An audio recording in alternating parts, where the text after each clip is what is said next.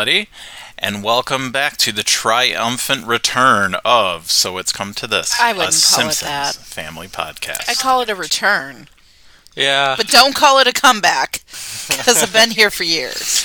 well, I am the father, Brian. I'm LL Cool. Wait, what? No, it's not my turn. Well, he was taking a, a sip, so no, I went to. no, go in turn. Okay. What's- What is up, my dudes and dudettes and everyone in between? I'm Brendo. Are I'm you the sure? son. It's me. What is up? Shut up. Are you pointing at me? Yes, I'm pointing at you. I mean, really, that threw me for a loop. I was going, like, he pointed at me, and I was going to say, I'm LL Cool J. And then I went, No, you're not stupid, and that's not your bit. And he's not going in order. And then I flipped out. Do you want to know who I am? yes. Uh, My name's LL Cool J. And welcome to 60 Minutes. Uh, so what is going on? Oh, more claps. We did it! Great. Oh, uh, uh, you know how hard. Um, cla- uh, my name's Cori, and uh, welcome to 60 Minutes. Yes. All right. Well, Uh-huh. it's been a while. Um, so sorry about the delay. There was a lot that was going on. Happy holidays, everyone. Merry Christmas. We're recording this a little bit after Christmas. Um, so obviously, all of Most those. of it was me going, Yeah, we'll do it. And then going, I can't do that. No, th- there was a lot going on. Um, I did post on our Facebook page an apology and said that it's been quite a week. So, um, and everyone said, "What? Who are you again?" yeah, Yeah, I'm sure everyone we cared care. that much. Tim cared. Yes. So basically, a quick update. We were getting ready to record uh, last week and had a bit of an issue where we had some electrical problems in our house. Uh, basically, our kitchen was completely. That was only last week. Well, it was two weeks ago, but. So our kitchen was basically useless. Uh, we had no light, um, and we had an electrician come out and take a look, and found out that we were very lucky to not have a fire uh, because Shout out to our electrician because he was a very nice man, Yes, he was. Um, and and he was an old goth, which warms my cold dead heart. yep. and shout outs and thank you to our friend Ron who recommended him. Um, so we really appreciate that. But yeah, he when he was looking at some of the wiring down in the basement and everything, at one point Cori and I noticed there was like a faint burning smell. Which is and never good in yeah, a house. never good in a house. So we basically said, let's stop using the electrical in this area, and we did. The smell went away, which was good. But um, when the electrician came and took a look at things, he noticed that there were some scorch marks on the floorboard um, in the basement. So he said to us, "You guys are really lucky that you didn't have a fire." So, So now, when I told my parents about it, they were like, "Oh God, guys, that's awful! Oh my gosh!" And your family was like, "Eh, what are you gonna do?" no, my family was like, "But we had that remodeled in the '70s, But also, and it was all rewired. How could that happen?" But also, like the electrician is like, I don't even know if this was done professionally, and the the fact was like my family was very concerned. Well, my parents were very concerned because I have a small family. I'm not slighting anyone, and you know. Friends who are like family were all very concerned, and your And family, very happy that nothing happened. yes, and your family's like, well, what are you gonna do? Well, our family knows that this house is falling apart. So, like, they're not surprised. But also, when you say we almost had a fire, wouldn't you be a little like, oh? Mm-hmm. Well, y'all almost died? What? Well, I would, but you've met our family. I'm just saying. Yes. But moving on, obviously, we're very happy that everything was taken care of. Everything is safe now. Everything is back up and working in operational order. And then, of course, with Except all her the. freaking bathroom, which is going to be taken care of after the holidays. Because, guys, we don't have any electricity in our bathroom except for a light. okay. I was going to say, we have electricity, we just don't have outlets. That's what I like. Which which is crazy to have a bathroom with no Right. outlets and in it even. Janet's like, "Where do you dry your hair then?" And I'm like, "In the bedroom," and she's like, "That's annoying." And I'm like, "You're telling me, Janny?" well, and if you think too, I call her Janny. three women We's well, best friends. lived in this house at one point. My I- grandmother. I thought you were then- going to say like Brendan was a lady, and I'm like, well, sometimes. No, like but- back in the day, my grandmother and my three aunts, um, they all lived in this house, and there was never an outlet in the bathroom. So I don't know. I guess they survived and we've survived up to this point, but we'll be taking care of that soon. So, All of this was done professionally. Then, yes. So. So, everything is nice and safe now. Everything is good. Um, so, obviously, we're very lucky um, that everything ended up working out in the end. What? What's going on? Well, that being Tell said, how about a romper room shout out? what? It's been a while. So, It's that time. is it a ho- is it a special holiday mirror? Also, um, the screw fell out of my chair again. yes, I know. I have to fix that. I mean, if you're gonna say people aren't trying to kill me in this house, you'd be wrong. It's probably Dean. Romper my room magic shout out. mirror. Where is it? It's full of holly and jolly and uh, mistletoe and brimstone and Brimstone. fire and what? What's what's festive? What's more festive? I than brimstone. I mean, brimstone is not festive. Frankincense. I said mistletoe. Like cranberries. Cranberries are okay also. Kalen, if you're gonna be on this podcast, sit down. Cinnamon apples. Grab a headset. It's a Yeah, she magic shuts the mirror. Door. It's a magic mirror made of gingerbread, and it that will come together when I do my news and views. But here we go. What? Look at that. No idea. My gingerbread mirror is dirty. I have to clean it. Well, don't do it too hard because you'll break it. Apologies, headphones. Apologies, headphone users.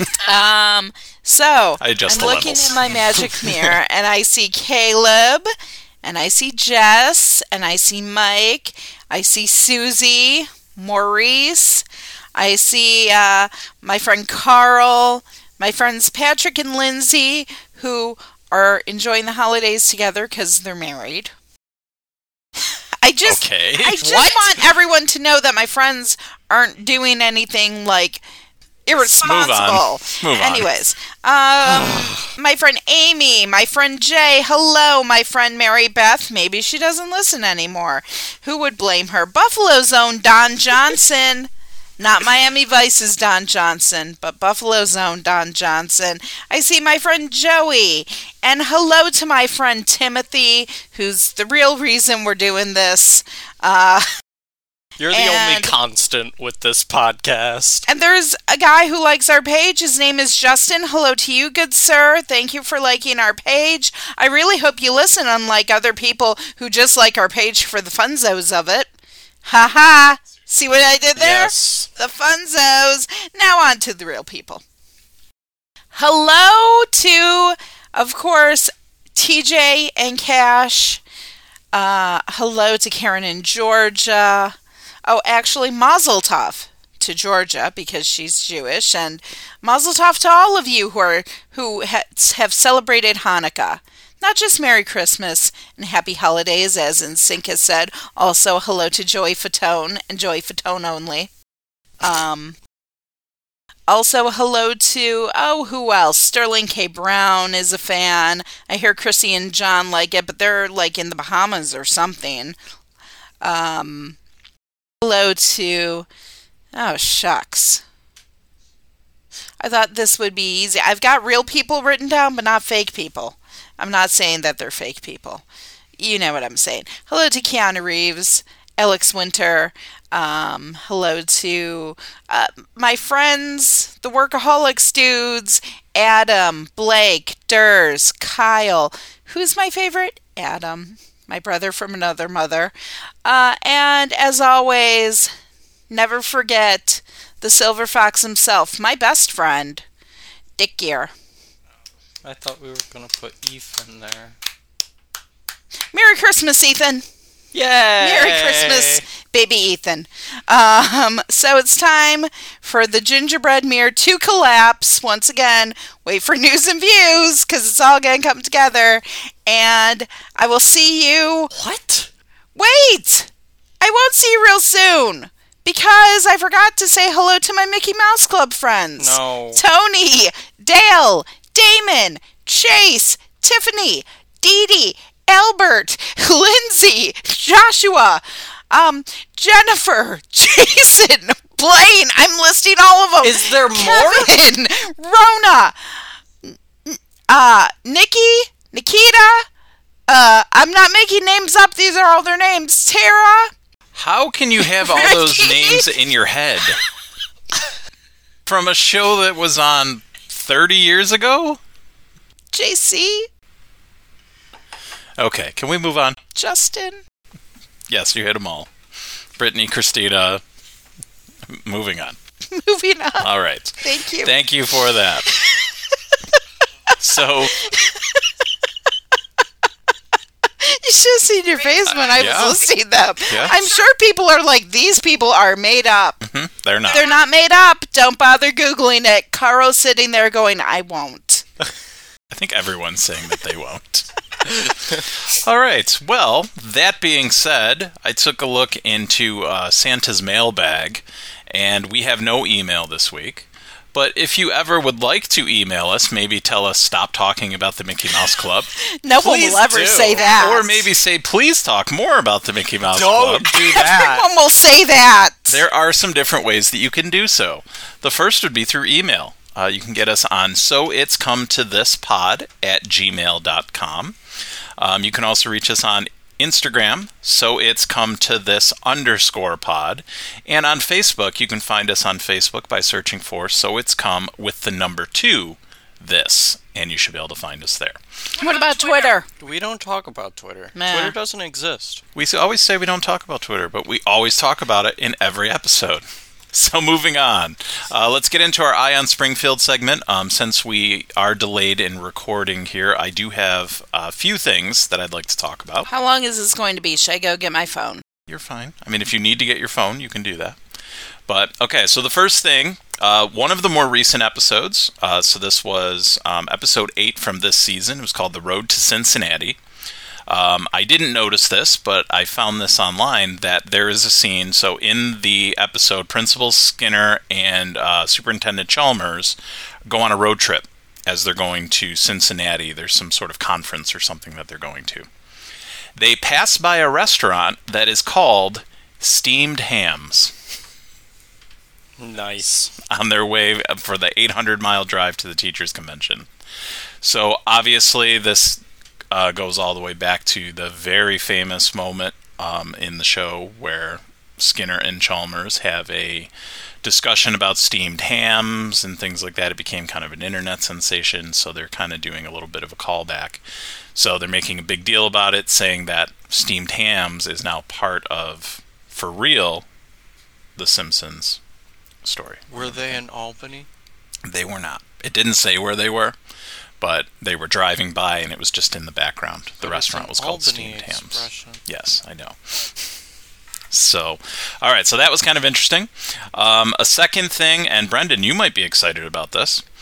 So, website LAD Bibleist? Yes, Lad Bible. Lad Bible, okay. Oh, I see. I didn't have my space in there. Lad Bible is saying that there's some increased interest in a sequel to the popular Simpsons video game, The Simpsons Hit and Run. Oh. By the way, you're the one who types this out. Yes, I know.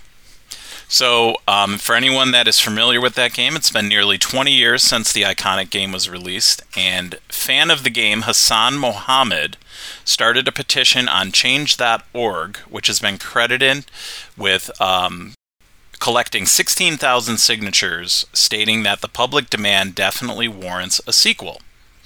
Among some of the requests fans hope to see, including more playable characters, those featured in the series, such as Flanders, Grandpa, Principal Skinner, Willie, Otto, Dr. Hibbert, Chief Wiggum, Krusty, Moe, and Barney, alongside The Simpsons and Apu.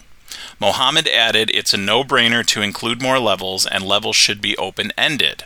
So having the whole of Springfield connected together instead of it being in sections. So the original producer of the game, Vlad Ceraldi, however, said he thinks the game could be remastered or remade. Although Ceraldi talks fondly about the game and is interested, he ultimately said that it would have to take the parties who are in charge of the property to want that to happen, and someone out there to decide that they are going to go out and do it. So that would be a lot of fun. I know you enjoyed that game quite a bit um, years ago. Any thoughts on that? If they made another Simpsons hit and run? Um, I would be very excited. I haven't played it in a long time. Uh, I but I mean, you remember it. I. I mean, I at least the remember- game. I Like, I, mean, you probably don't know all the specifics, but I remember more the Simpsons video game. um, for the PS2. That game. Yeah. Uh, but no, that that uh, I do know that a lot of people love that game, and it's very big among the speedrun community too. Oh, okay. Yeah. I did not know that. But yeah, for anyone that doesn't know, it's basically a game where essentially you're almost like, I guess you could say, an Uber driver, um, where you're just picking up different people, playing as different characters, you know, throughout the, the town and stuff like that. And it was actually a lot of fun. So. All right. Um, another thing here AV Club reports that Josh Weinstein has posted some original script pages from the first draft of the episode. It was called A Milhouse Divided. So they're coming up on the 24th anniversary of the airing of that episode. So this episode is not one we've done yet. Um, it is from season 8, and it tells the story of Kirk and Luann Van Houten's divorce and its impact on Milhouse. So the pages released detail how disastrous Kirk was for Luann's father's cracker factory. So during an emotional blowout between the two characters at a dinner party hosted by the Simpsons family. So for those of you that are familiar with this episode, the Simpson or Marge and Homer decide to have a like a cocktail party. They invite a bunch of people over, and Kurt and Luann basically have their blowout moment right there, which kind of starts the wheels in motion for their divorce and everything like that. This basically says that there was additional information that was put in there that they cut out. So in this, there's a longer version. Luann reveals that Kurt disregarded his boss's boss's vision for the first peanut butter cracker in favor of a cracker with a pocket of salt on the inside. In addition to that, he had an idea for trout thins to be a competitor to goldfish, and that also failed to catch on. So um, I'm going to post the images of the original script pages. It's kind of interesting to go through and kind of see how everything went through. Um, but for those of you that are big fans of the show, this uh, might come as a surprise to you, and you might think it was kind of cool. And last thing I want to I want to mention. Um, so for the two of you that are sitting next to me today, you remember the episode we did last week, right? No, No. Or not last week, but last time when um, not Bart, even a little. Bart got Bone Storm, Oh yeah. Yeah. ran into Don Brodka. and then and all the- of that. and then the golf game. Yes, and um, I was talking about Don Brodka when he came in to record his voice. He was a bit difficult. Well, oddly enough, Josh Weinstein, at it again on Twitter, talked a little bit more about how difficult he was because it was the 25th anniversary of that episode. No, So- because we have pull, and our pull got people into that There you go. again. Yep. So he's like, I better get some new content out there. Yeah. So those people at uh, so it's come to this the Simpsons Family Podcast can get it out there. so basically, what he does, and I want to read this quick. I have it on my phone um, because it's kind of interesting. So he released a timeline of Lawrence Tierney, who plays Don Brodka, terrorizing the Simpsons staff. So this is essentially what happened.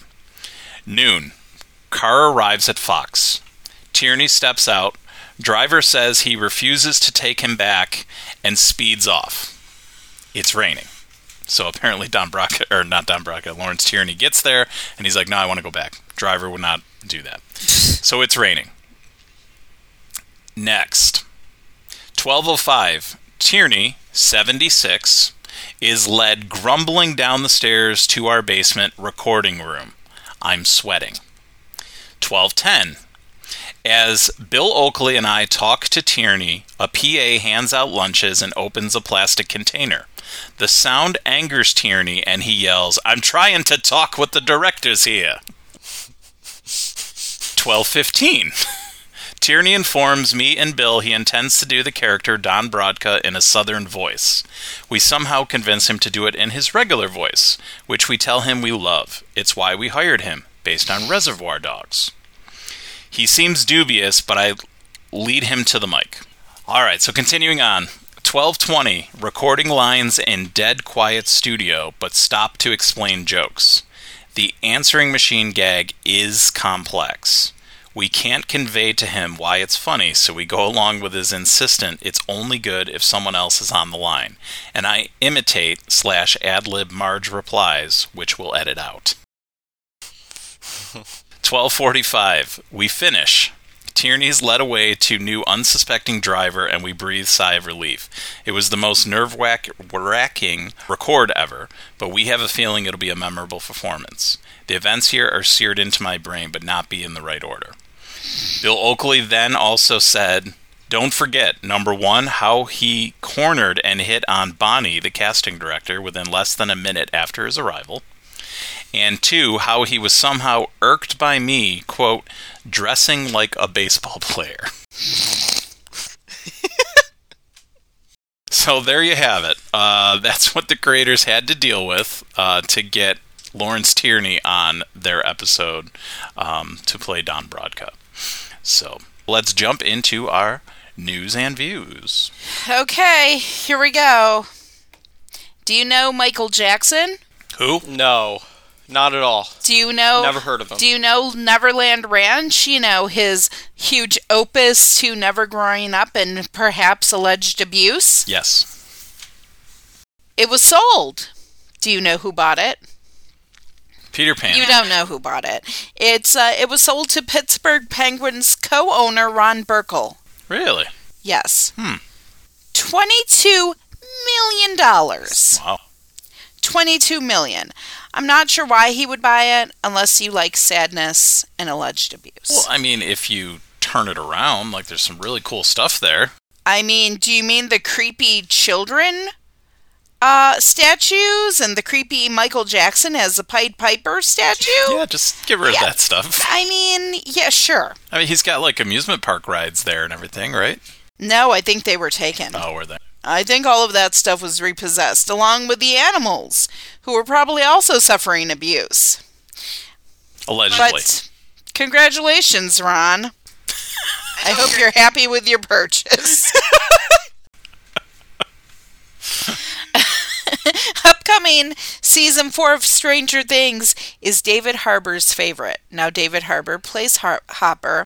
He said he's really excited because Hopper's, spoiler alert, going to be in Russia. Like we all didn't know that. I But mean, um, yeah, that was that was. well, it was revealed at the end of the season. Yeah. they're eyeing a early 2021 release, but it sounds like there's going to be a lot of fan service in this season. And if there's one thing I hate, it's fan service. So Some of it can be okay, but sometimes they go a little too don't far. make me mad, Duffer Brothers. Don't pull a J.J. Abrams on me. Is what I'm saying. Mm-hmm. You son. All right. And here we go. Here's the thing that ties the Romper Room shoutouts together. A nearly seven foot tall monolith Oh. made of gingerbread mysteriously appeared on a hilltop on Christmas Day in San Francisco. So wait, yes. because this monolith thing has happened in multiple places, but now it's gingerbread. It was made of gingerbread in San Francisco. It was held together by icing, decorated with gumdrops, and it collapsed the very next day. So that is absolutely just a a, a, a, a mimic. What's what's it called? Uh, it's like when when when someone like makes a crime, does a crime because they read about Copycat. it. Copycat. That was just a copycat of because Christmas. So, someone just Well, you wanted know, no one's copying to it, so I guess it was probably aliens. Obviously. Yep, of course. Kang and Kodos. Ba ba ba ba ba ba. That's it. All right. All right. Well, thank you for that, and thanks You're for welcome. tying everything back together. Look at that. I told you I would. Just pull on that string, and this is what happens. All right. Well, What? What does that mean? I don't know. All right, so let's jump into our episode here. So, um, like I said, my original plan was to have this out at least probably last week uh, prior to Christmas. Uh, but unfortunately, as we mentioned, we ran into some delays and things like that. So, this is a Christmas themed episode. Um, and for our episode this week, I will turn it over to Brendan. Oh Lord.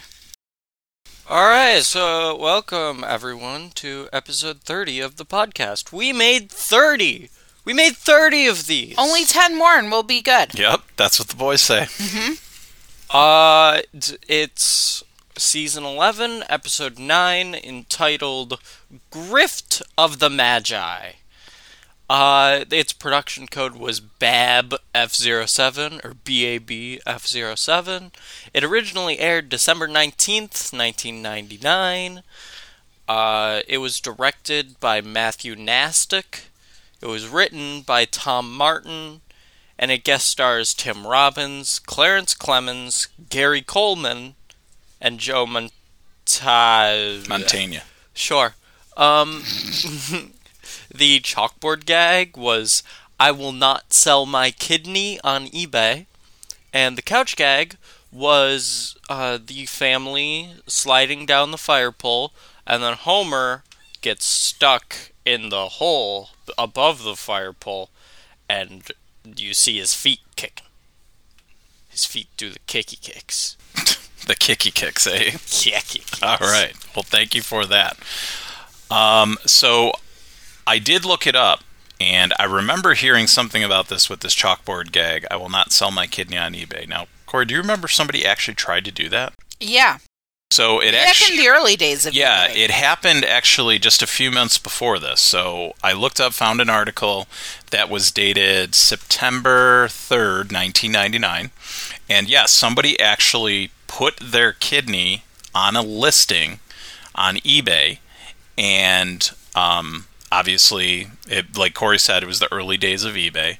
And online bidding started for it, started a bidding war and the bidding topped 5.7 million dollars before eBay found out about it and then pulled the uh, the listing right. because Were they obviously arrested? no because they weren't able to actually track it back to the person. Um, they did say today, they'd be, goners. yeah. So the actual listing said fully functional kidney for sale. And the seller was identified as HC Hero from what state do you think this happened? in? Florida. Yes, it happened in Florida. Florida, of course. and it said in the listing, you can choose either kidney. Buyer pays all transplant right? and medical cost. Of course, only one for sale for as I need the other one to live. Serious bids only. Wow. And then, like I said, obviously, when eBay found out about this, because it is illegal to sell your organs, Oh yeah. uh, they obviously pulled it down and it didn't actually happen. So I thought that was interesting. But yeah, when I saw that, I was like, wait, that did happen, didn't it? So I did a little bit of research Yeah, it did. and found that out. So, all right. So with our episode, obviously a few things that I found before we get in here.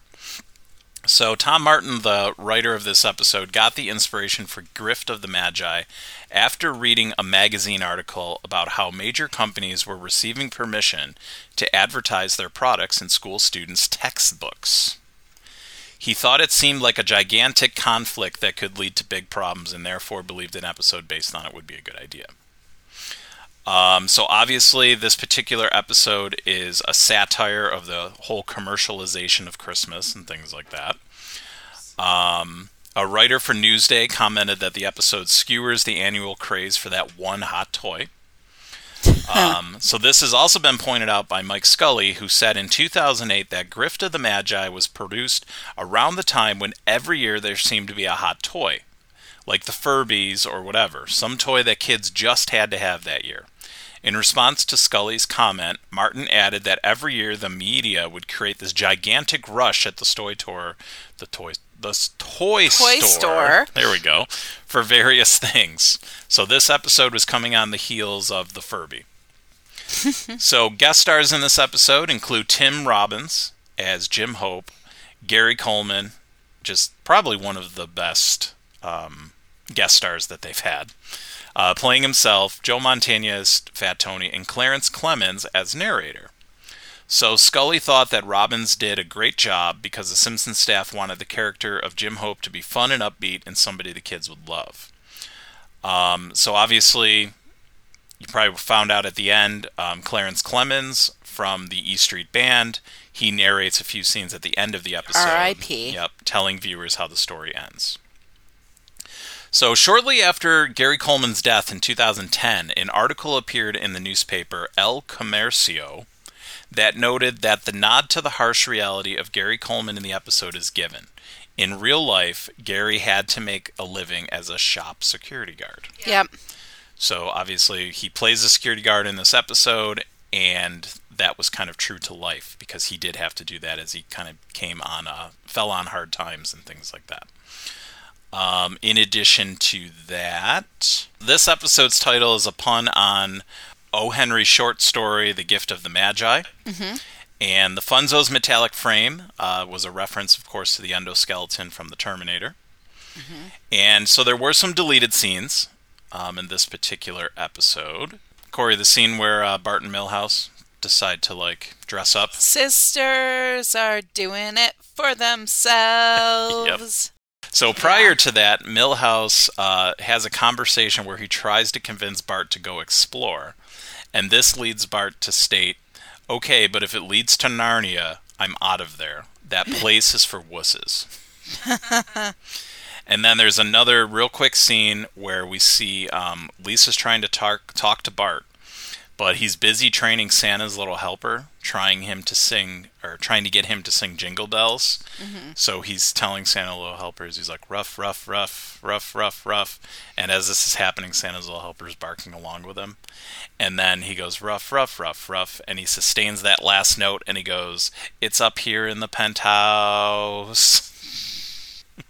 So, Brendan, you're shaking your head. I'm sure you've heard things similar to that in your days of chorus and whatnot.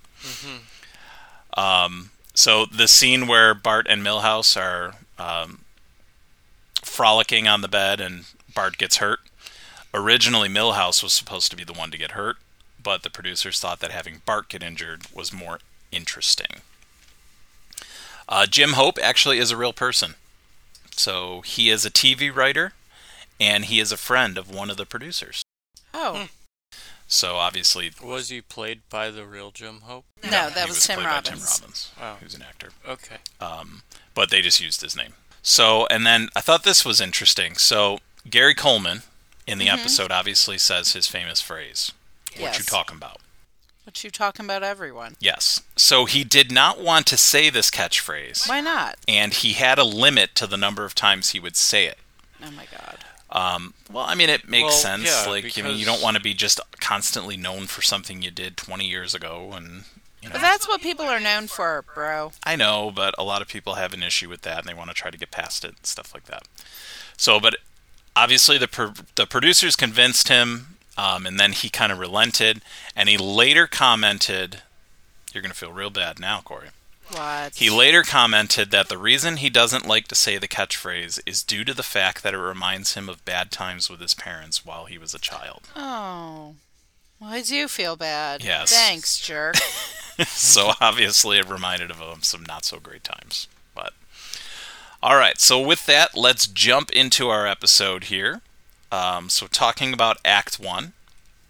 So one thing I will say before we really jump into this, um, as I mentioned, this is a quote unquote Christmas episode. It took a long time to get there. yeah, it took a long time to get to Christmas. Like it really wasn't Christmas until like the third act. Mm-hmm. Like the first two acts really don't have much to do with it. I think a few times, I think in maybe Act Two, they kind of mention the holidays are coming up and this and that. And I know when they're in the school, you see like a Christmas tree and stuff. But it was really not hugely in your face with Christmas. So I was wondering, like when you guys. Cori, you said you didn't remember seeing this episode. There were some things that you kind of remembered after the fact. Yeah. And Brendan, you had never seen it before. So were you sitting there watching it going, this isn't a Christmas episode? I didn't know it was supposed to be a Christmas episode. You didn't tell me anything. Gotcha. I Um, I knew it was a Christmas episode, but like you said, it took a long time to get to Christmas. Uh, this is an episode just like the movie we watched. That is a story that takes place during Christmas, not a Christmas story. Boy, I'm gonna hit you.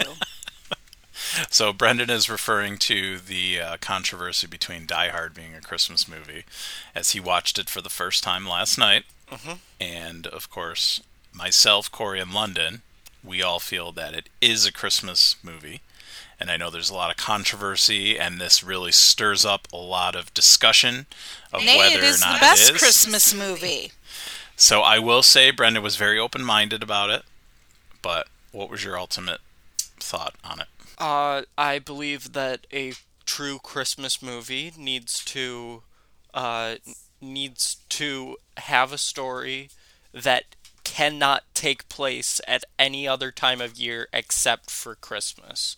When Die Hard, I feel like if you take away all of the Christmas elements, it still has um, a very solid story and could still play very easily on a big screen without it being Christmas. Right.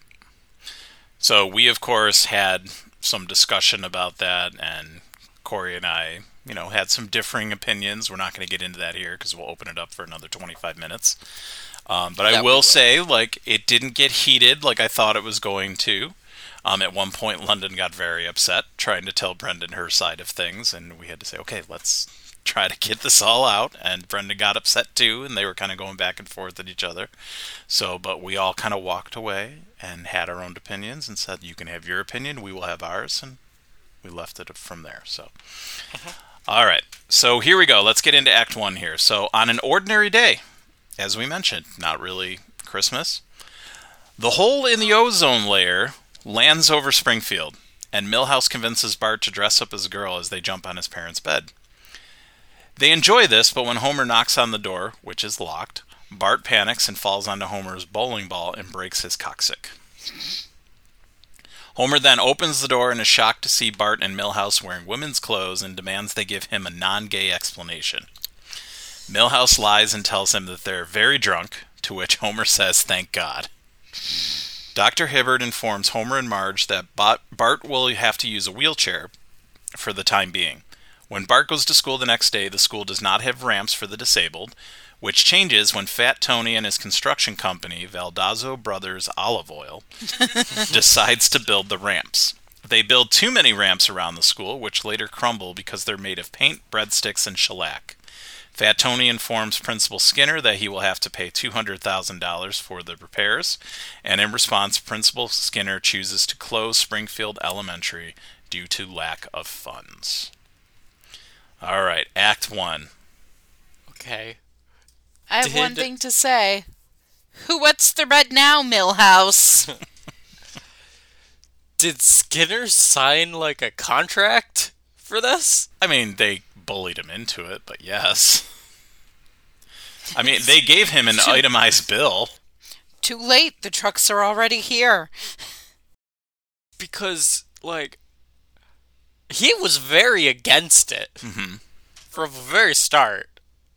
It feels like he should have some legal recourse against Fat Tony. He had a groundbreaking ceremony. The pictures were right there. They It's took true. pictures of it. I don't know if he's got legal recourse. He just went along with it. I mean, yes, he got bullied along, but ultimately it came down to him. So maybe And he paid him. So maybe it's Skinner's fault. It is Skinner's It fault. is Skinner's fault. Skinner. And we saw Fat Tony drive away with a sack full of money. Mm-hmm. so he did get paid for Yeah. it.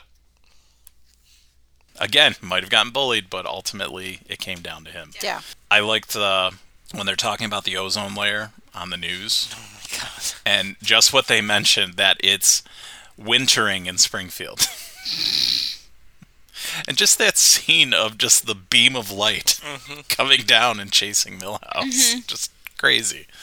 Um, and then another thing on the news report that I really liked where they say stay inside unless you wear screen, sunscreen or are very, very hairy. Experts recommend a class 9 or Robin Williams level of hair coverage. Yeah. and they show the picture of him. That's pretty good. so, um, did you guys see other things in Act One? I mean, and anything with um drag, I'm here for. So Milhouse and Bart dressing up and singing sisters, they're doing it for themselves. Yeah, but won't that make them kind of fruity? you know, and as I'm watching, I'm like, this doesn't hold up. Right. No, not at all. What's the matter? Scared you might like it? I'll show you who's scared. Give me a non-gay explanation. Um, okay. Well, Different time, I guess. Like, oh my god. But I mean- was- Bart did actually come around pretty quickly because he puts that dress on and he says it really hides his thighs. I'm mainly talking about Homer Yes, I on know. this, though. Well, I mean, we've had that discussion before about Homer. He's not very open-minded. So, true. Um, but oddly enough, he's comforted by the thought that they would be drunk. Yeah, So, like, because that's better. yeah, exactly. I was gonna say like underage drinking or cross-dressing. Oh yeah, well, I'll take the underage drinking. What? Every time. Like, that's not that's not a good look. Um, so my question about that whole scene is, where did the wigs come from? That's what I was wondering. Maybe Like, Marge does is Marge like have Moira wigs? Rose. Did she name all of them also? I mean, they were all in their closet, so unless I don't, maybe Homer likes to get down or something. I mean, give me a non-gay explanation for that. and Homer doesn't need a bald cap, so it would be very easy for him. But yeah, that that was just the one thing, and we've seen it before. Like that, I forget which episode it was, but the one where oh, it's the um, the episode with uh, Roy. Isn't that his name? The um, the gay uh, shop owner, John. John. That's right. Roy is their uh uh their Forgotten Son. No, their tenant. Remember, he just moves in the Poochie episode, Yes. and then inexplicably we never hear from him again. Probably effing killed himself. But in in that episode with John, Bart has a wig, yes. and it's the same one that Milhouse is wearing. yes. So yeah, they apparently just have wigs Marge all has over. them. How does she? How, how does she get all of her hair under it though? Maybe her her blue hair Yeah. has always been a wig this entire time. Dun dun dun. I mean, it's impossible for to have hair that tall. So, It's true. It's possible. That's true. We don't know. Maybe it'll be reviewed or revealed one day. Uh, Probably not. no. But Um, another thing that I thought was really funny was a very quick uh, visual gag, and I don't know if you guys noticed it. So when Fat Tony appears, yeah. he's hiding behind that tree. What? Mm-hmm. So the tree is super skinny, like it's only a couple inches wide, and then Fat Tony just appears from behind it. But Fat Tony is fat. Exactly. I thought that was really funny.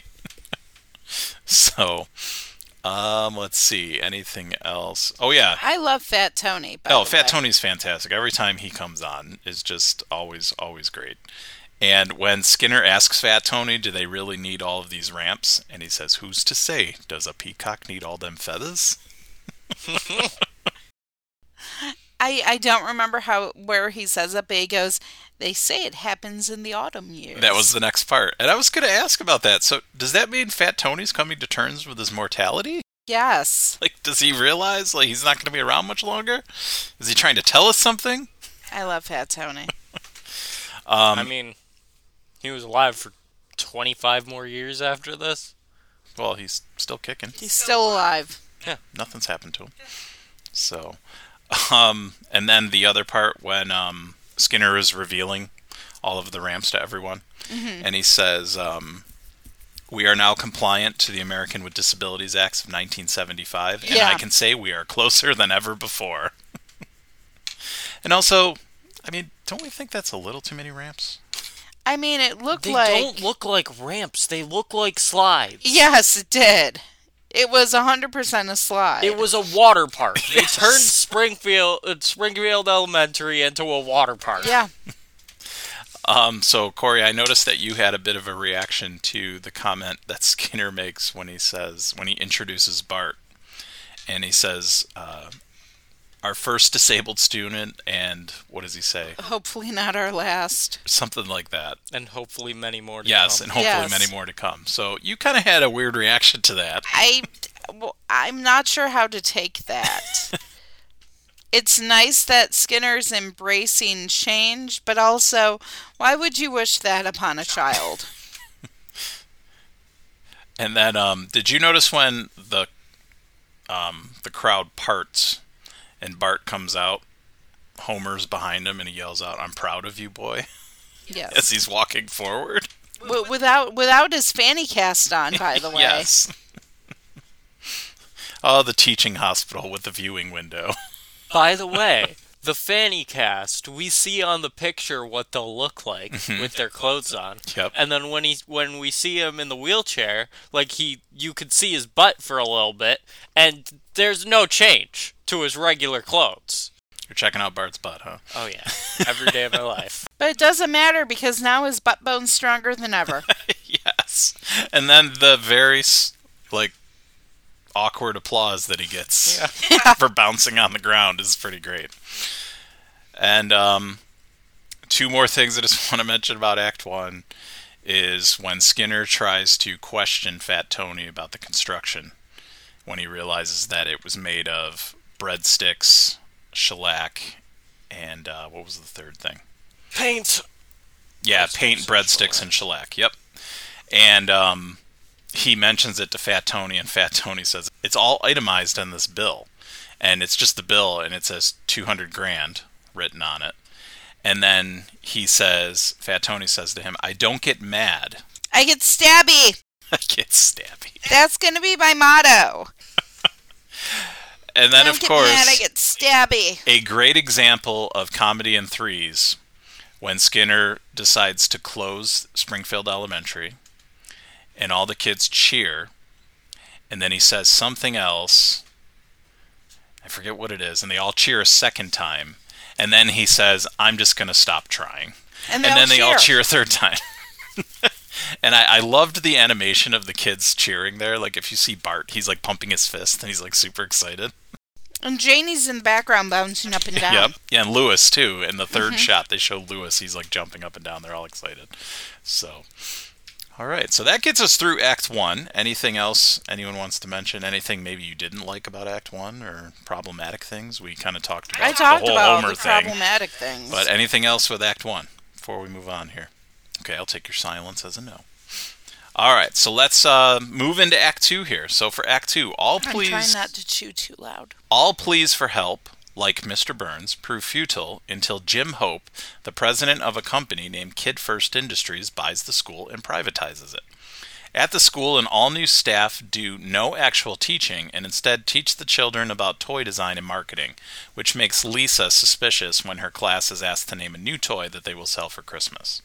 Lisa, of course, unlike the other kids, wants to do actual schoolwork and is later given detention for doing math problems. Bart visits Lisa writing lines on the blackboard, gloating about how he's the straight A student and she's the troublemaker now. When Bart leaves and turns the classroom lights off, Lisa finds light shining through the blackboard. She later discovers that they are a toy company that's just using the children for research to make a toy through the use of hidden cameras, tape recording, and clear two way blackboards. All right, Act 2. Um, Thoughts? I have one thing to say. Yes? Oh my God, what is wrong with me? I was just thinking about how the quote begins. That's what you were going to say? Yes. Mm-hmm. That's what I was gonna say. My brain is Would you like me to move on and maybe it'll come back to you? Yes. Okay. Anything from you? Where are the refreshments? I keep you keep asking me that and I keep telling you over there. But those were some refreshments. Yeah, what They had was a that? carving station. An omelet station? Yeah, what he had? like how much did Skinner pay for those refreshments? No wonder they had to sell the school. Maybe Skinner should have cut back on his refreshment budget a little bit. Listen, I've been to stupid PTA meetings. They didn't have anything like that. Or what about Ned's offer to sell the motorhome? And I Homer mean- just going, maybe you should shut up. oh, okay. Maybe they have PTA meetings like that in Grand Island, but not around here. They don't. My God. Um, what did you guys think about uh, about Moe and how he's doing for himself? But don't you like the bread bags? Oh right. Sir, please put some shoes on. What, you don't like my bags? also, his uh, his idea they should try selling liquor because he's doing great. Um no. Did you just raise your hand? Yes, I did raise my hand. Uh, I have something to say. Um, our only homework is to bring in a to- our favorite toy. That sounds super fun. Yeah, but I'm still not gonna do it. Yeah. so why are you bringing that up? it's something I would do. Uh huh. Yeah, that's another one of the delays because Brendan was having issues with schoolwork that we were trying to get him to do. I don't know. Every about time I wanted to record, he's like, "Oh, I got work to do." I did have work to do. That didn't get done. I got most of it done. A school play won't help anything. Like their idea, let's do a school play to m- get Mr. Burns to help us? Like, what did they think that would do? But that mean- play really spoke to him. Yeah. I mean, Dr. Stupid. I'm going to cut off his liver bone. Oops, he's dead. oh, The nice man giveth. should I do that show for Spotlight? Yes. Yes, please. you absolutely should. Which you- one is the salt? Too bad I'm an idiot because my school closed. or I can't. No, that's the rat poison. Well, I can't drive an ambulance because I can't read a map. Yeah, it was I can't take Mr. Burns to the hospital because I'm too dumb to read a map. What are you passionate about, partner? Boogers. Oh, one more thing about the play. When they revealed to Mr. Burns, well, Mr. Burns, I'm sorry to say, we had a hidden agenda. yeah. He's like, what? No. He's just. Oh. Or how about that trap door? It's doing that thing again. I was so confused. Oh, Well, then when Jim Hope comes in, he starts like karate chopping books, and, and Nelson goes, "This rekindled my love affair with books." yes. Or when Bart goes home and he Yes. starts doing it to all the books. Get him, boy! Kick those smart ass books. And he says, I'm destroying books at a sixth grade level. Uh-huh. but I do have to say, though, that Jim Hope, he's very charming. Well, it's Tim Robbins, Yeah. so yeah, it yes. makes total sense.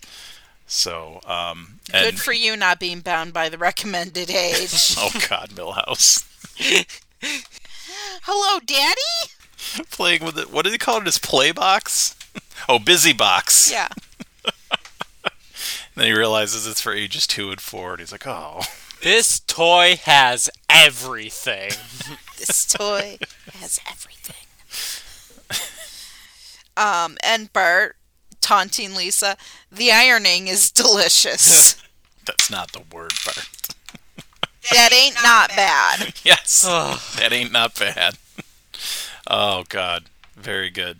Um, also the when Jim Hope is talking about the current teachers and administrators being replaced, and he says, "But they've already gotten an extremely generous severance Valencia, package." these are juice oranges. Skinner just throws them on the ground. So if they weren't juice oranges, he'd be happy with that, I guess. I think he'd be fine. But he spent all that money on those refreshments, so he's got no money left. He's not taking no damn juice juice oranges. So also, you were talking about Milhouse's toy that he brings in. Yeah. I could not stop laughing at Nelson because they're trying to ask what they want out of a toy, and I think it's Janie who says something soft. yeah. Bart says something with a lot of firepower, Firepower. and Nelson says something that's challenging, and he's got the Jack in the Box with his thumb over the top of it. And he is Turning doing it. counterclockwise. Yes, and then just the fact that his thumb is on top of it so it won't open, just oh my god, it just made me laugh so hard.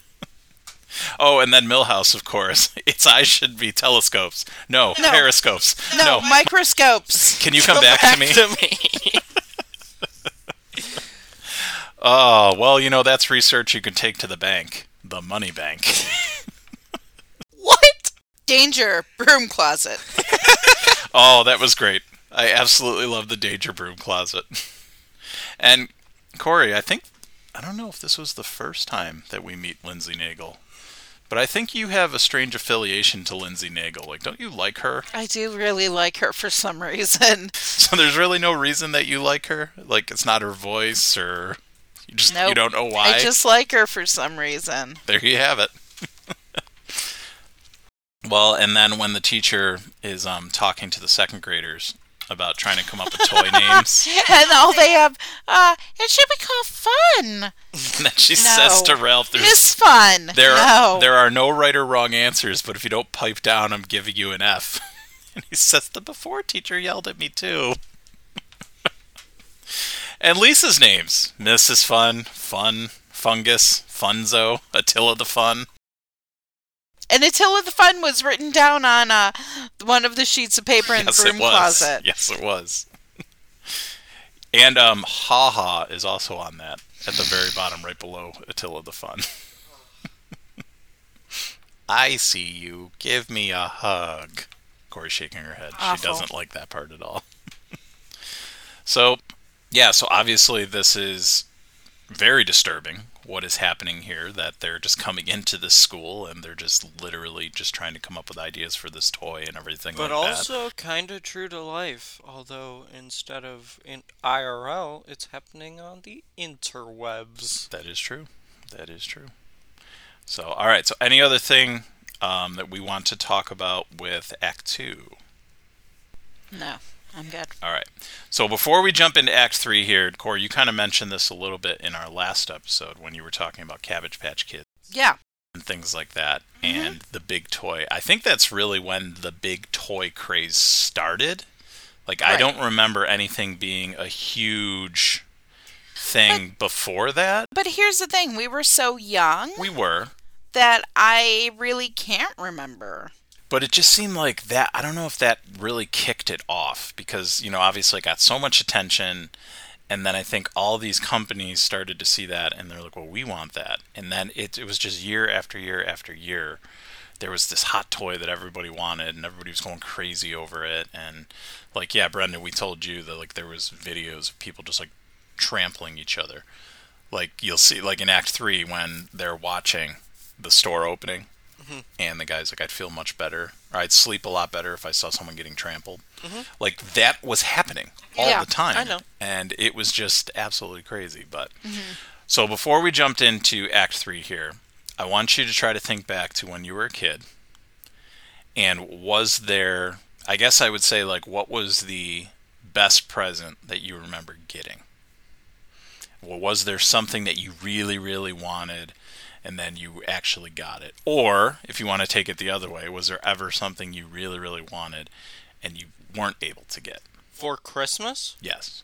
Because Well, if you have something else, I mean, you could I go with that. But I was thinking more towards Christmas. But if you're thinking of something else as far as a gift, Uh, yeah. you could do that. Birthday. Okay. uh one of the only gifts I remember unwrapping, opening, losing my mind over. Uh, no, not one of. The only gift I remember doing this was 10th birthday? 11th maybe? I was younger. Uh and my grandparents won me a PS4 and gave it to me for my birthday. And it was fairly early on it was for the it was PlayStation. first generation PS4. So Yeah. I know it wasn't like one of those things where it was like super rare and you couldn't find them, but still, it was pretty early on. oh yeah, Like, I mean, I think it was probably it was before released. any other generation. Yeah, but I think it was probably released like the Christmas before, and then Yeah. you would have got it in September. Yeah, that sounds about right. So it was like you could find them. It wasn't like they were super scarce or anything like that. But still, yeah, I just remember. So yeah, what else about that? Uh, I almost broke it because I opened it, saw what it was, stood up, and didn't put it down. So it was on my lap, and it just tumbled onto the ground and started running around the yard. That is true. And I think maybe one of the reasons why you remember that so clearly is we took video of that. Yeah, and I still, I still have. I watched the video pretty recently Did you? too. Yeah. So yeah, I'll have to see if I can find that, and we'll put it up on the Facebook page so people can see your reaction to that. But Yeah. but yeah, so that was a really good reaction. Um, Cori, anything from you? Now I know you told us last I- I you episode that you pretty much episode. got everything you ever wanted. No, But- it was my Cabbage Patch Kid that looked just like me. All right, so that that's the one that really sticks out. And even though you got like twelve Cabbage Patch Kids that year, Listen, it's not my fault, dude. but the I- one that looked like you was the one that was special. I wish I still had her. Yeah. Okay. So for me, it's actually a two way tie, and I think it was the same Christmas actually. So I remember, so for Christmas, we always came to um, my grandma's house on Christmas Eve, which is the house we now live in. And I remember, I think my grandma got it for me. I don't remember who got it for me though, but I think it was her. I got a Pittsburgh Penguins jersey and I was very excited. I remember opening the present, and I was probably like six or seven years old. Like I was pretty young, and loved the team, and always wanted a jersey. And well, I say always. It was probably like a year that I wanted a jersey, but you know, of course, when you're that kid, a year, or when you're that age, a year feels like it's forever. And I just remember opening it and just loving it so much. I think I wore it for seven days straight, maybe Jesus. man. like to bed in the morning like i just didn't take it off I bet that smelled real good. i'm sure it did but then again i was younger so i didn't have like you know teenage boy smell or anything and then that same christmas at my parents house so for christmas morning i got an atari 2600 and How that late into the cycle? it was very late Yeah. into the Atari. So, like, was I believe say. Nintendo was already out, It's- and that's probably why I got it because it was probably a reasonable price. Um, because every other gaming system I had to buy on my own, um, because they just didn't have the disposable income at that time. Um, so any other one, I had to save up my own money. Like I remember my Nintendo that I bought, I bought with my own money. I had to save up for it and things like that. Same thing, like when I got a TV in my room, I had to pay for it, saved up my money, did that and stuff like that. So, but no, I just remember that Christmas. Those are probably the two gifts that I remember the most when I was a kid, is getting that jersey, and then I remember seeing a picture of me with the jersey playing the Nintendo, and it was pretty great. But yeah, and I think I had that Nintendo for about, or yes, the Atari, and I think I had that Atari for maybe two years, and then it broke. For two years. Yeah, it wasn't that long. And then, you know, shortly after that was when I got the Nintendo. But but yes, when you asked Brendan, it was pretty much like on its way out mm-hmm. at that point. So What games did you have? Not many. E.T. Um, no, I did not have ET. What did I have? I think I had Space Invaders, okay. maybe one or two others. Like I said, I didn't have a ton, but none of I did. I might have had Pitfall. I think so. Pitfall is one of the best Atari Yeah. games. but I wasn't very good at either of them. So, but I had a good time with it. So, all right, so let's jump into our act three here. Uh, so Lisa brings in her parents and Chief Wiggum to investigate. They do not believe her because the room is used for spying on the children was taken out and replaced. like we all we all saw this coming, and the fact that they knew we all saw this coming and had Homer sit do that monologue was so good. Yes, it was brilliant. I mean, I left Ralphie in. in the bathtub, so yeah, we'll talk about that once we get into it. But yes, um, so later on, the new toy is named Funzo. Obviously, a name which Lisa ironically suggested in class when she was caught doing math. Oh, we forgot to mention that in Act Two when Ralph catches her doing extra math work. and there's some under her chair. and he's crawling around. Yeah. around. Little snitch. So, anyways, uh, we we meet Funzo, and Funzo has the traits that the students had suggested during the brainstorming session. Lisa takes Bart to the KFI headquarters until Gary Coleman, as a security guard with questionable mental health, stops them. Oh, They visit Jim Hope's office and he gives them a free Funzo. Bart and Lisa like it at home until they discover that Funzo is a toy killer, purposely designed to destroy other companies' toys. They spread the word around Springfield, urging the citizens to boycott Funzo until Homer on Christmas Eve burns all the Funzos in Springfield after stealing them and taking them to the Springfield tire yard. However, Gary Coleman comes again and stop to stop them until they get into a discussion about Christmas. Afterwards, they invite Gary Coleman to a Christmas dinner at the Simpsons house. And we will talk about that last line in a moment. The phone's not even plugged in. he's a few prawns short of a galaxy. He's a few Oh, that that reveal is just so great. When yes, Gary Coleman is sitting there and he's complaining about his Chinese food that he's eating, and yes, it was uh, Prawn Galaxy, right? Was that what it was called? three prongs are hardly a galaxy. Oh, the menu said galaxy of prawns, and then he says that line. Yes, three prawns is hardly a galaxy. And Lisa's trying to sneak by him, and Bart's like, "I want to see how this plays out."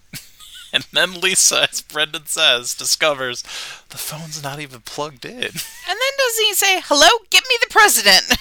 No, the president calls him oh, okay. because he's like, "Hello, Mr. President." Yes, I can make it to Washington. Oh my god, it was so great. And like I said, just that thought that he's not actually on the phone because you think he's really on the phone at first, and then it just keeps getting more and more out there and just crazy. Just oh, it was fantastic. Um, but yes, Cori, you mentioned something problematic at the beginning with uh, Chief Wiggum. He left Ralphie alone in the bathroom, in the bathtub, and then Ralphie Tells him to use the walkie-talkie. And then Ralphie walkie talkies, Daddy, I'm I'm all set. I'm ready to get out now.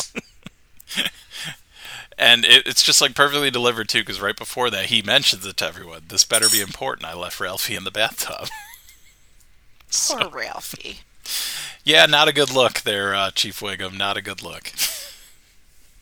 And I'm Ed Sullivan.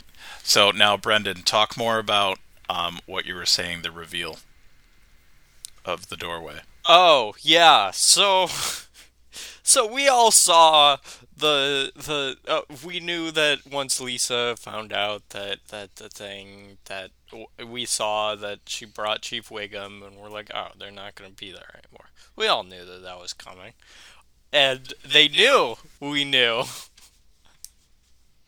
But we didn't know that they knew that we knew. But yeah, it's a very meta moment. It's very, it's just, it's very well done.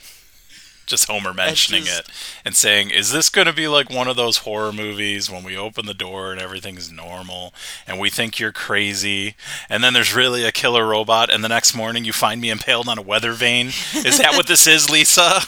Ugh. Cori, what is that the reference to? Getting impaled on the weather vane the next morning. I feel like that is something. That is something, but I don't remember. Okay. Because, yeah, I feel like that was a horror movie that they're talking about, but I couldn't quite put my finger on what it was. Mike, help us. So, yeah, maybe you'll figure that out as we're going here. Um, Um, so, Marge kind of reminded me of me at one point when they're talking about that, because I feel like I do this probably too much, where I give people the benefit of the doubt way too much. When they're talking about um, the robots and killer robots and everything, and Marge says, To be fair, not all robots are killers. Yes. So, how many times? Because I'm thinking back, how many times has The Simpsons tackled killer AI problems and like all that? Because Quite a few. we have a bunch of Treehouse of Horror episodes. There's the um the Krusty Doll one. There's Itchy and Scratchy Land had this. Um, there's this episode, and I think that there's a few more too. Although technically these these robots, the Funzos, they're not killers. They're just getting rid of all the competition They're- for the they're toys. Still, they're still true AI, though. Yes. Because they have to be able to make decisions, And they're in order evil. For yeah, But I, I just feel like that subject is just ripe for parody and satire. So Yeah. that's why it's used so many times, you know. Oh. Stupid. The Omen. Oh. Okay, The so that's the priest. reference. Yep. Yeah. Okay. Ah, how dumb do I feel for not knowing that? There it is. Um, Don't yell at me, Mike. Cori, what did you think of Wiggum's uh, impression? Ed A Sullivan. really big shoe. No, I can do that better. really big show. really big. Brendan, do you even know who Ed Sullivan is? no clue. All right. Ed Sullivan was an old, uh, In the 50s. yeah, I've heard of the Ed Sullivan Show. yes. Yeah. So he was the host, of course, and he I was don't know anything. probably the thing that's most important about that show was it was the Beatles' first appearance on American television. I mean, I feel like it was a lot of people's jumping points. Yeah. If you're on Ed Sullivan, then, you Yeah. know. but he was basically like a nighttime talk show. And I have heard people say, I heard the Beatles on the Ed Sullivan Show. Yeah? I was there since the very beginning. Who did you hear say that? I don't know, a bunch of people. Like who? Like I think We want names, darn it. I think I think I didn't my grandmother say that at one point? I don't know, probably. Probably. All right, moving on. Da da da da da. What? Um, Krusty's uh, holiday special. Have a quasi Kwanzaa. Merry Christmas, Happy Hanukkah, Quasi. Kwanzaa, a tip top tet, and a solemn, dignified Ramadan. I love that part the best. Now, I do have to say, though, The Simpsons brought something new to me. I didn't know what tet was, so I looked it up.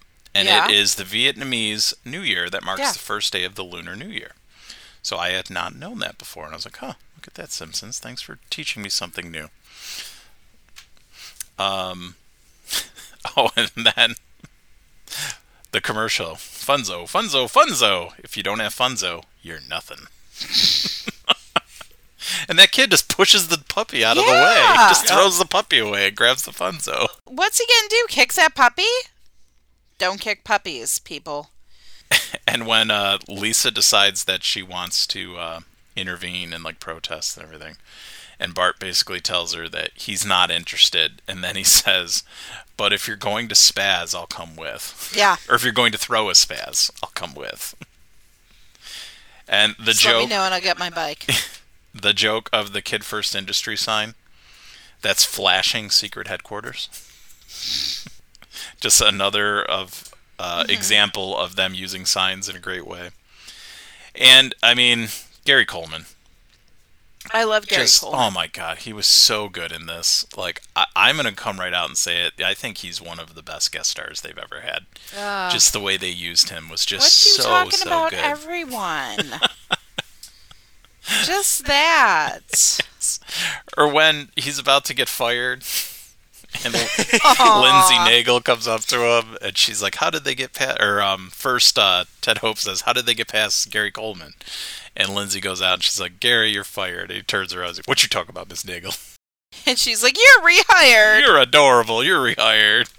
And then he's like, "Ha, sucker! I knew exactly what she was talking about." and then he just goes up on the desk, throws his feet up, and takes a nap. and takes a nap. That's what you do. You take naps. Oh my god, he was I wish I so could take a nap so at work. good. You can take naps at work. I can. I mean, who would know? I, I guess, but I wouldn't. I can't take naps at work. You have your own office.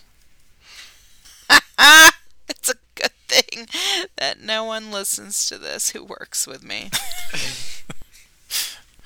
there was office controversy. Yes, there was. controversy. There was a lot of it. So, anyways, um, when Lisa goes in to uh, try to plead her point to um, the two powers that be, I don't know why I find this so funny, but Lindsey Naegle just says, "Lisa, I know that you're mad, but just for a damn minute, try to see this from a product positioning standpoint." Yes, I loved that Just also. that she Just says, for a damn just for a minute. damn minute. Like, why? Why say that? But I don't know. I just found that really, really funny. And Cori, I saw you chuckle at that comment. The first toy made by children for children, and all the profits going to children. And they're like, We're all really? somebody's children. Oh, just a great line. Just fantastic. Um, I also really love Fuzz, Funzo's lower back pain chair.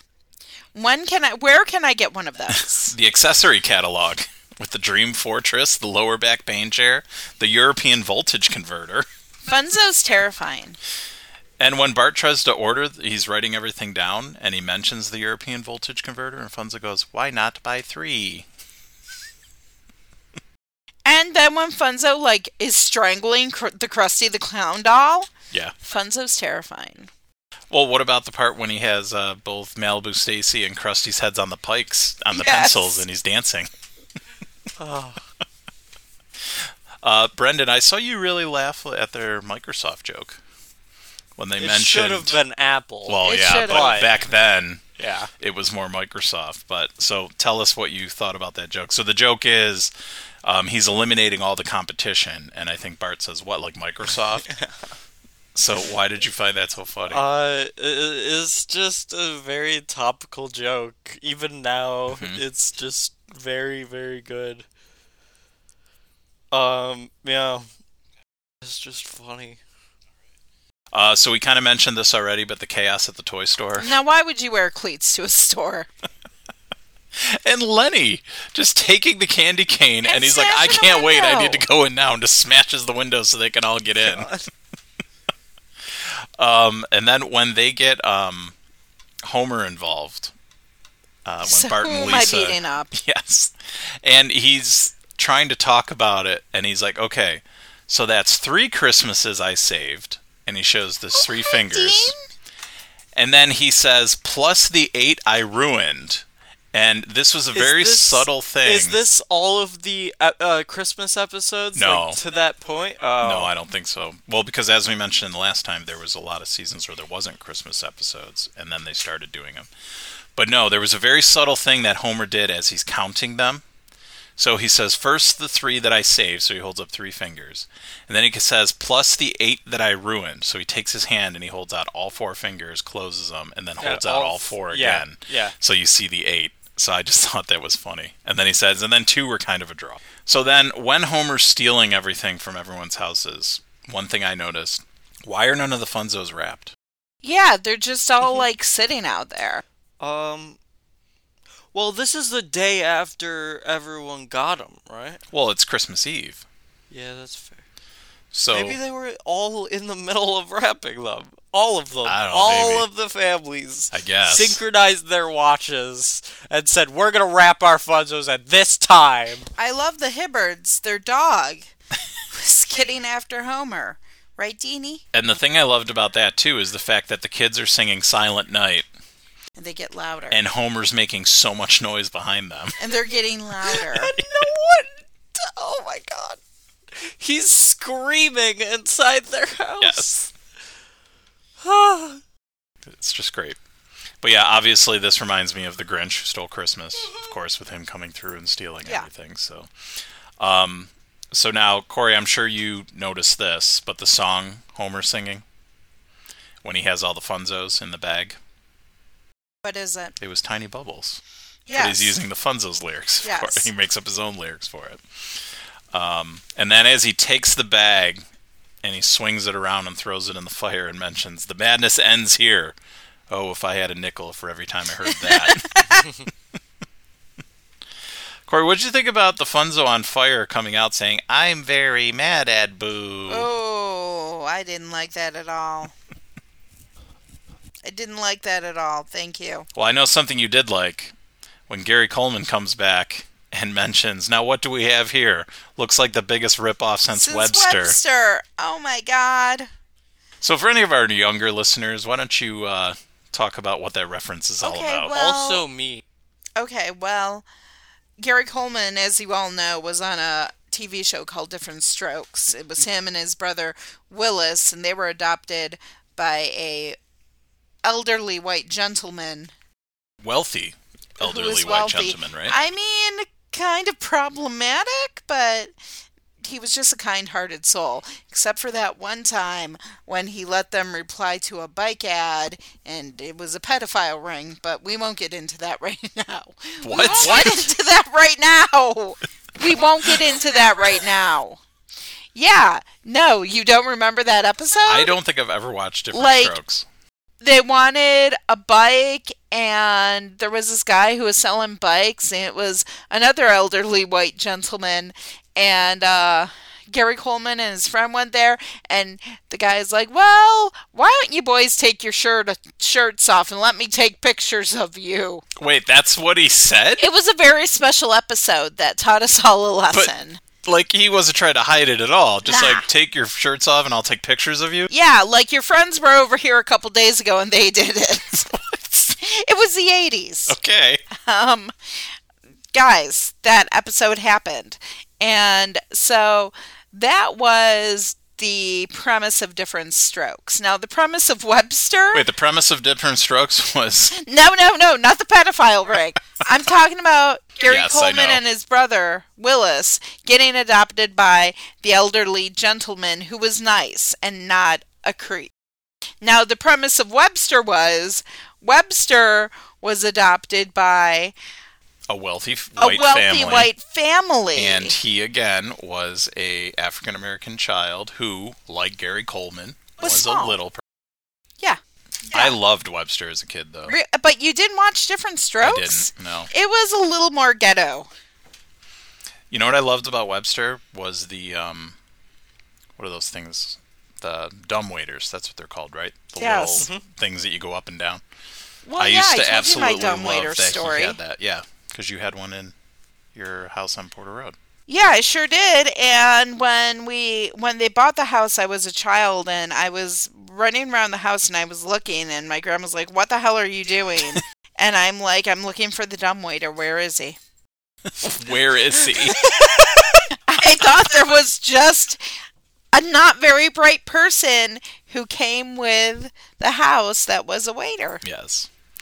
So How was I supposed to know? So then, obviously, back to this. Yeah, the whole thing with Gary Coleman mentioning it's the biggest ripoff since Webster kind of goes back to that, where he's feeling that Webster was a ripoff of his character, things like that. So, um, so when Gary Coleman comes pulling up in the car, I'm sure you guys noticed, um, you don't see him in the car. So originally, when this was animated, when he steps out of the car, he was smaller than the bottom of the car. So basically, the car ended here, and he was smaller than that. Mm-hmm. But then they went back and they're like, you know what? We should probably fix that because we really shouldn't poke too much fun at Gary Coleman's expense. So they eventually went back and fixed that, which I think was a good decision to do because that would be kind of mean. Continuing on here. Oh, when they're all having the argument over Christmas and Homer's intervention when he's just like, perhaps. just that really made me laugh. And um, Gary Coleman beating up that Funzo. I know. Weird. yes. But they had to pay off the karate earlier in the episode. They did. They did because They- they, they showed didn't that Gary to. Coleman does karate when he's doing it in the office right before Lindsey Naegle comes in to fire him. So they had to pay it off, and yeah, so he beats up the Funzo. And uh, when the Simpsons try to invite them over to his house, when he mentions, "Nah, I'm having Christmas at George Clooney's house." Gary. All right. Uh, And yeah, then it gets kind of dark. because then we talk about Mr. Burns getting visited by three ghosts in the night. Yep. And so he brings back, uh, and he finds money in his tuxedo pocket that he's going to fund the school. Yep. And then we see poor Moe. I mm-hmm. mean, that obviously not to It's a Wonderful uh, Life, Yes. but like he didn't have his, he- he had his head in an oven. Mm-hmm. With a sign on his back. No th- funeral. No funeral. Mm-hmm. Good lord, that is sad. but instead of that, he made a goose. I don't know where he found the goose. It's probably best not to ask. I mean, this is Moe after all. Yeah. And of course, the episode ends when Moe comes in and he mentions that he dented the Jeep in the front, which of course is Gary Coleman's car, and he says, "What you talking about, Moe?" What you talking about? Ever. Everyone. What a way to end an episode. so, all right. So, final thoughts on this episode. What did you guys think? I thought it was very good. I enjoyed it thoroughly. What was with that sustained response there? Uh, s- uh, s- you know if you know. Okay. All right. So, so you're a fan of this episode. Yeah, it you was liked good. it. I liked it. All right. Cori. Um, I I I have to say, it was fine, but I hated Furbies like with a passion. So maybe I have some Furby PTSD. Brendan, do you know what a Furby is? Yes, I know what a Furby I is. didn't know. Like they were released They way remade before. Furby. Ugh, why?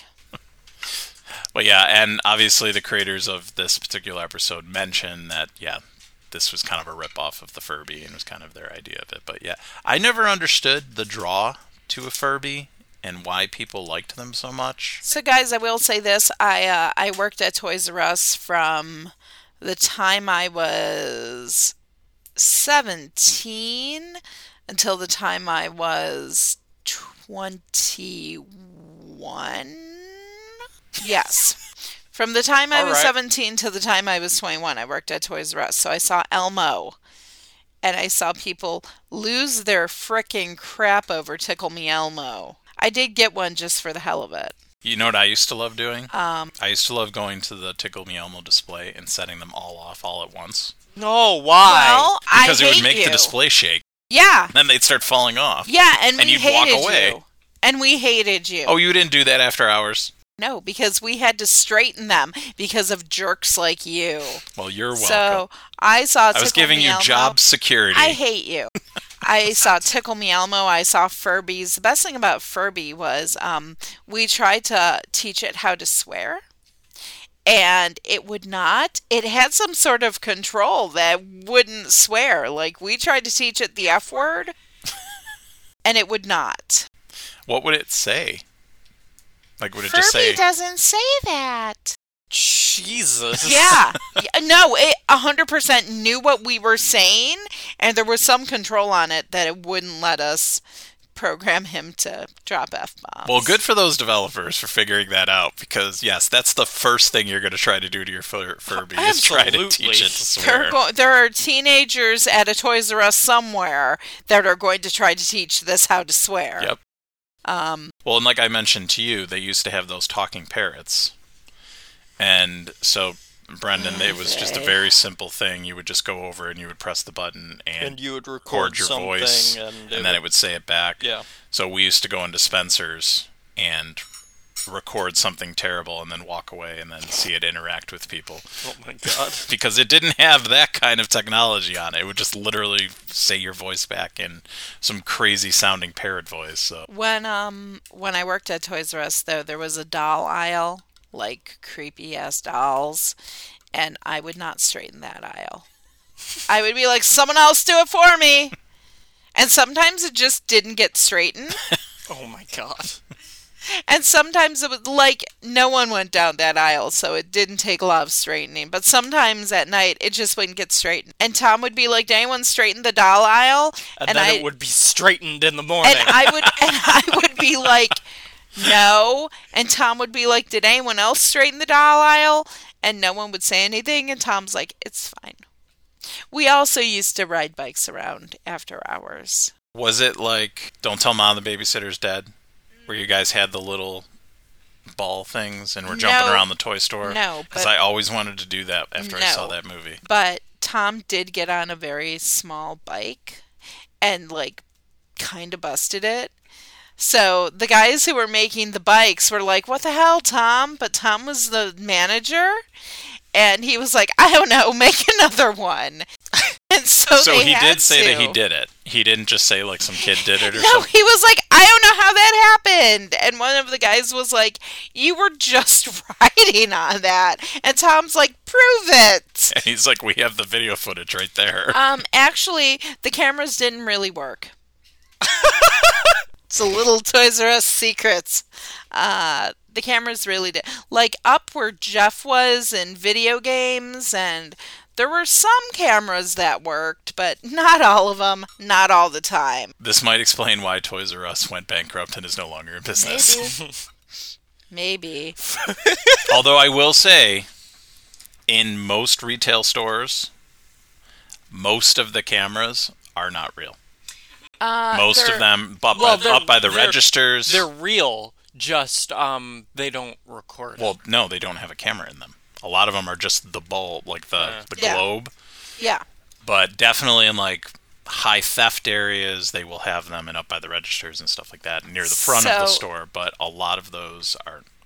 Here's another thing. Maybe a kid we shouldn't be spreading this. a kid I graduated high school with came to work at Toys R Us. We were about 19 at the time, and they were like, "Okay, well, it's the holidays, and you're gonna be this the you know." Like secret, not secret shopper, but you know the person who like is supposed to follow people around when he thinks they're stealing. And he's like, "Oh, okay. Should I wear like regular clothes?" And they're like, "No, you wear your Toys R Us vest." And he's like, "Well, okay, but what's the point in that?" So he had to like follow people around with his Toys R Us vest on. Let me tell you, it wasn't effective. No. because he was 19 and all we wanted to do was like hang out with each other and so most of the time we would go into the back into shipping and just hang out with the guys who were building bikes and stuff and at one time Tom got on the radio he's like where is everyone we were all in shipping there was one person at the register because at this time Toys R Us was open until midnight. So after like Why? at Christmas rush, baby. So after like ten o'clock, there was only one person on register because you didn't need a whole lot of people, Right. Because it would die down. So we would have to do stuff like straighten and you know stuff like that. But like it was ten o'clock, so we were all like hanging out and making plans to go out after. and to- for some reason, like I think the girl went away from her register. And he was trying to call all of us, and no one was answering because it was Tom. And then he got on the PA system, and he's like, "Where is everyone?" That was loud. well, where was everyone? We were all in the back. Uh, And the best, the best. I can't was, imagine the people in that store hearing that. Listen, probably there was no many. one in the store. I, I'm sure there was someone, like some customer. But after hours was when we used to like get on the PA system and sing songs and ride bikes around the store and throw stuff at each other and run around like idiots screaming. and once again, It was a mess. once again, this company no longer exists and went bankrupt. I wonder why. All right. oh, in conclusion, I hate Furbys. Okay. Wow. All right. Back to the topic at hand.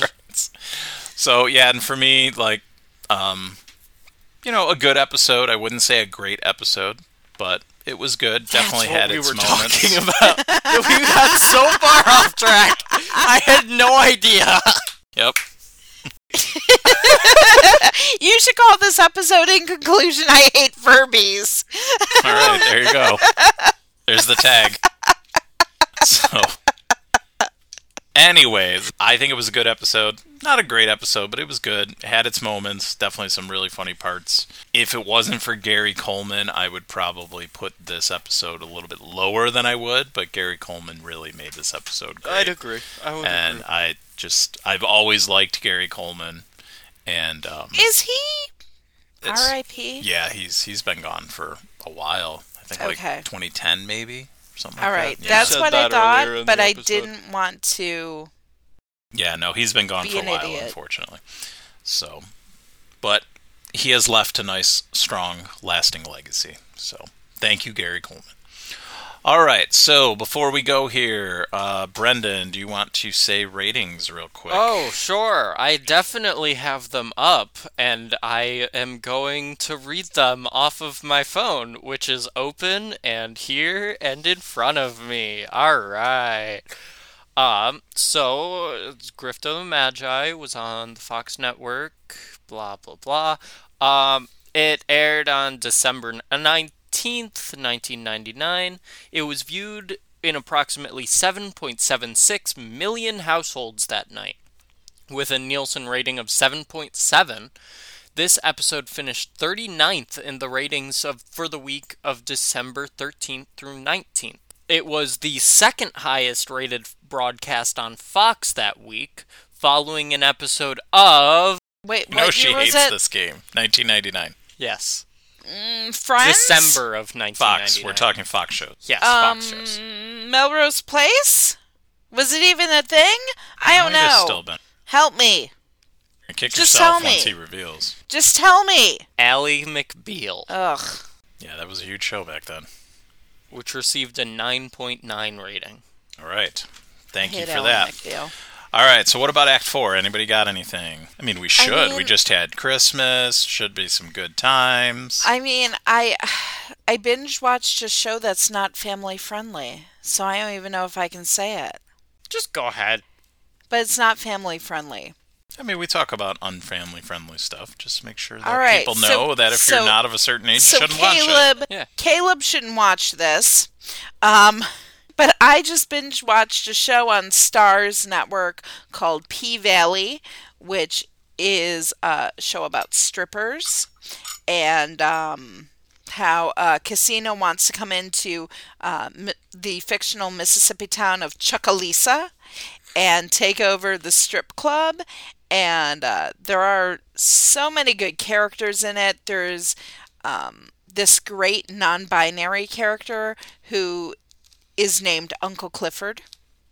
And they're just an amazing character. I feel like Uncle Clifford is probably my favorite. The strippers are all really kind of fleshed out, and they're all like really great characters. You get backstory and for pretty much all of the main ones, and let me tell you, those girls, like, I they they like flip themselves upside down on poles. They like climb to the very top and go upside down so their feet touch the ceiling and it's it's scary and wonderful all at once. Mark and did that.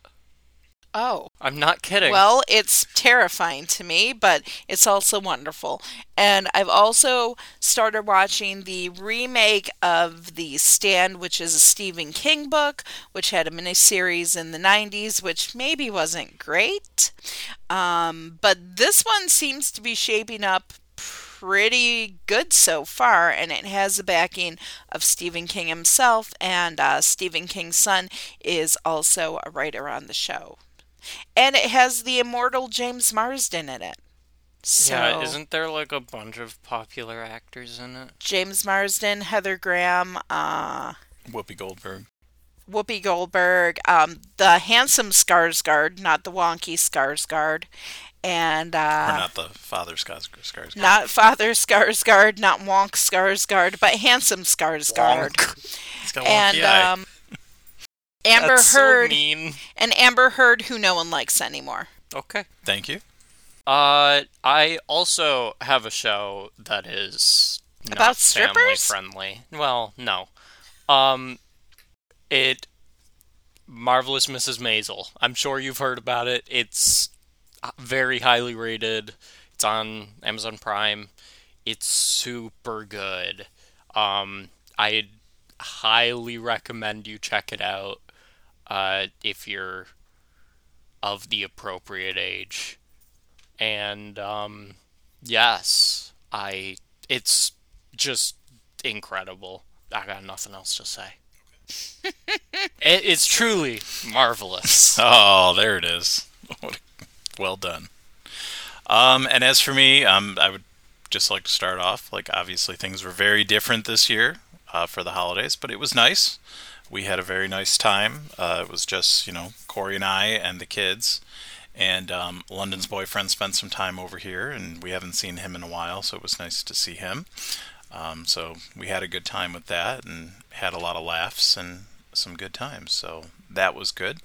So I would definitely say that. And I've been kind of raving about this to some people um, that I know, and so I'm just going to say it again here. Cori got me these awesome T-shirts that obviously, you know, as most of you know, I've I'm a big fan of hockey, and obviously used to play a lot of those old video games back in the day, like Blades of Steel and NHL '94 for the Sega Genesis. And so she got me shirts that are inspired by that. Uh, so the one shirt is um, two guys squaring up for the fight, like in Blades of Steel, and they're wearing Penguins and Flyers colors. And the other one, which I'm actually wearing right now, is from NHL '94, and it's Mario Lemieux. So, um, was very excited about that. Didn't even know these existed, and um, so thank you I- for that. I, I will I will plug the site I got them on because I got the kids t-shirts on that side too. It's called TeePublic and all of the artwork's done by independent artists, so you get to support independent artists as well. Very cool. Thank you. You're welcome. All right. So, um, with that, before we go, just another quick reminder. Remember, you can reach out to us if you'd like. Uh, you can get us on email at so it's come to this pod at gmail.com. On Instagram, so it's come to this underscore pod. You can find us on Facebook. Uh, so it's come the number two this, and you'll find us there. And um, obviously, you found it, but if you're trying to tell anyone else about us or anything like that, you can find us on Spotify, Stitcher, Apple Podcasts, Google Podcasts, or wherever you find your podcasts. And I have one sh- more thing. Oh, hold on. Make sure to like and subscribe that link. Go ahead. I'm not joking either. This is a thing. The Mickey Mouse Club, um, they had an album. They they put out a Christmas album, Great. And it's new. It's new? It's new. Yeah, like the Mouseketeers, old Mouseketeers got together to put uh, together a new Christmas album Oh my god. for this year. Why wasn't this in the news and views? I didn't think of it it. till right now. Okay. There always has to be at least one Mickey Mouse Club related thing. We already talked and about I it. I am standing by that. All she did was mention the member. I just mentioned a whole bunch of people that no one knows about. All right. And one final thing before we go here, I was telling this to Cori. She kind of got a laugh about this, but um, our show has become a little more widely available on other podcast platforms and things like that. And I got an email the other day stating that they have some cool information that might interest us. Ooh. Our podcast has good performance in some rankings in the last 30 days. Ooh. So we are in position 169 in the category of TV reviews in Canada. nice. Actually, that's not bad. So there you go. We're the 169th most popular podcast about TV reviews in Canada. I'm happy about that. So, and that data was provided to us by podstatus.com. 169 out of That I don't know. I don't know the answer Out to of that. 169. That was that was the joke I was making to Cori. I was like, "There's 170 podcasts Yeah. in that category." but still, I thought that was kind of cool. So thank you all for listening. Uh, we appreciate you. And Timothy, I want you to know that Dean is just fine, and he did get presents and treats and catnip for Christmas. Yes, he did. Oh, and now he's being lifted up. up, and he hates it. Please not, Michael. Oh, hi. All right. So with that, uh, we've been going on long enough here. Thanks for being patient with us. Thank you for listening. Um, like I said many times before, we have fun with this, and as long as we continue having fun, we'll keep doing it. So thank you for your support um, along the way. So let's get out of here. adios. Goodbye. And we will smell you later, everyone. Happy Why do you smell like suntan lotion?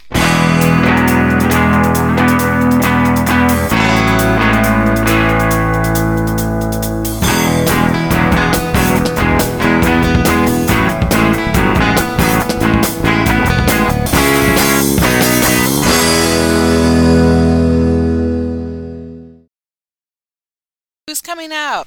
I was trying to be quiet, so I went to. Oh, it's just Kaylin who doesn't want to be a part of it. Did you hear Elle scream? Because I didn't know he was gonna do that. I would have turned it down. No. You didn't? No. It was so loud. He fell out of his chair and started screaming. Gotcha. don't- no, we I don't- think we're good. Ever have our useless weather updates because of you? Mike? Yep. Oh, That's fine. That's fine. You do you. you do you. And then after, we're like, hey, let's go to Perkins. And we did. And then those awful kids were there. And I'm including the kids that work there because F all y'all. And, uh, I was one of those kids. yep. You and your stupid friend, Who? his stupid friend Jim, who was just mean He was. He He, was, was mean, to us too. So and awful. And like, we would be like, hey, wherever he is, we don't want to be. like, we would tell the poor girl that was seating us, and she'd be like, um, um, um. and Tom would be like, what about over there? Just seat us over there. Is that his section? We don't want that section. we hate that guy. we and hate she's that guy. one girl was actually very honest, and she was like, I do too. That tracks.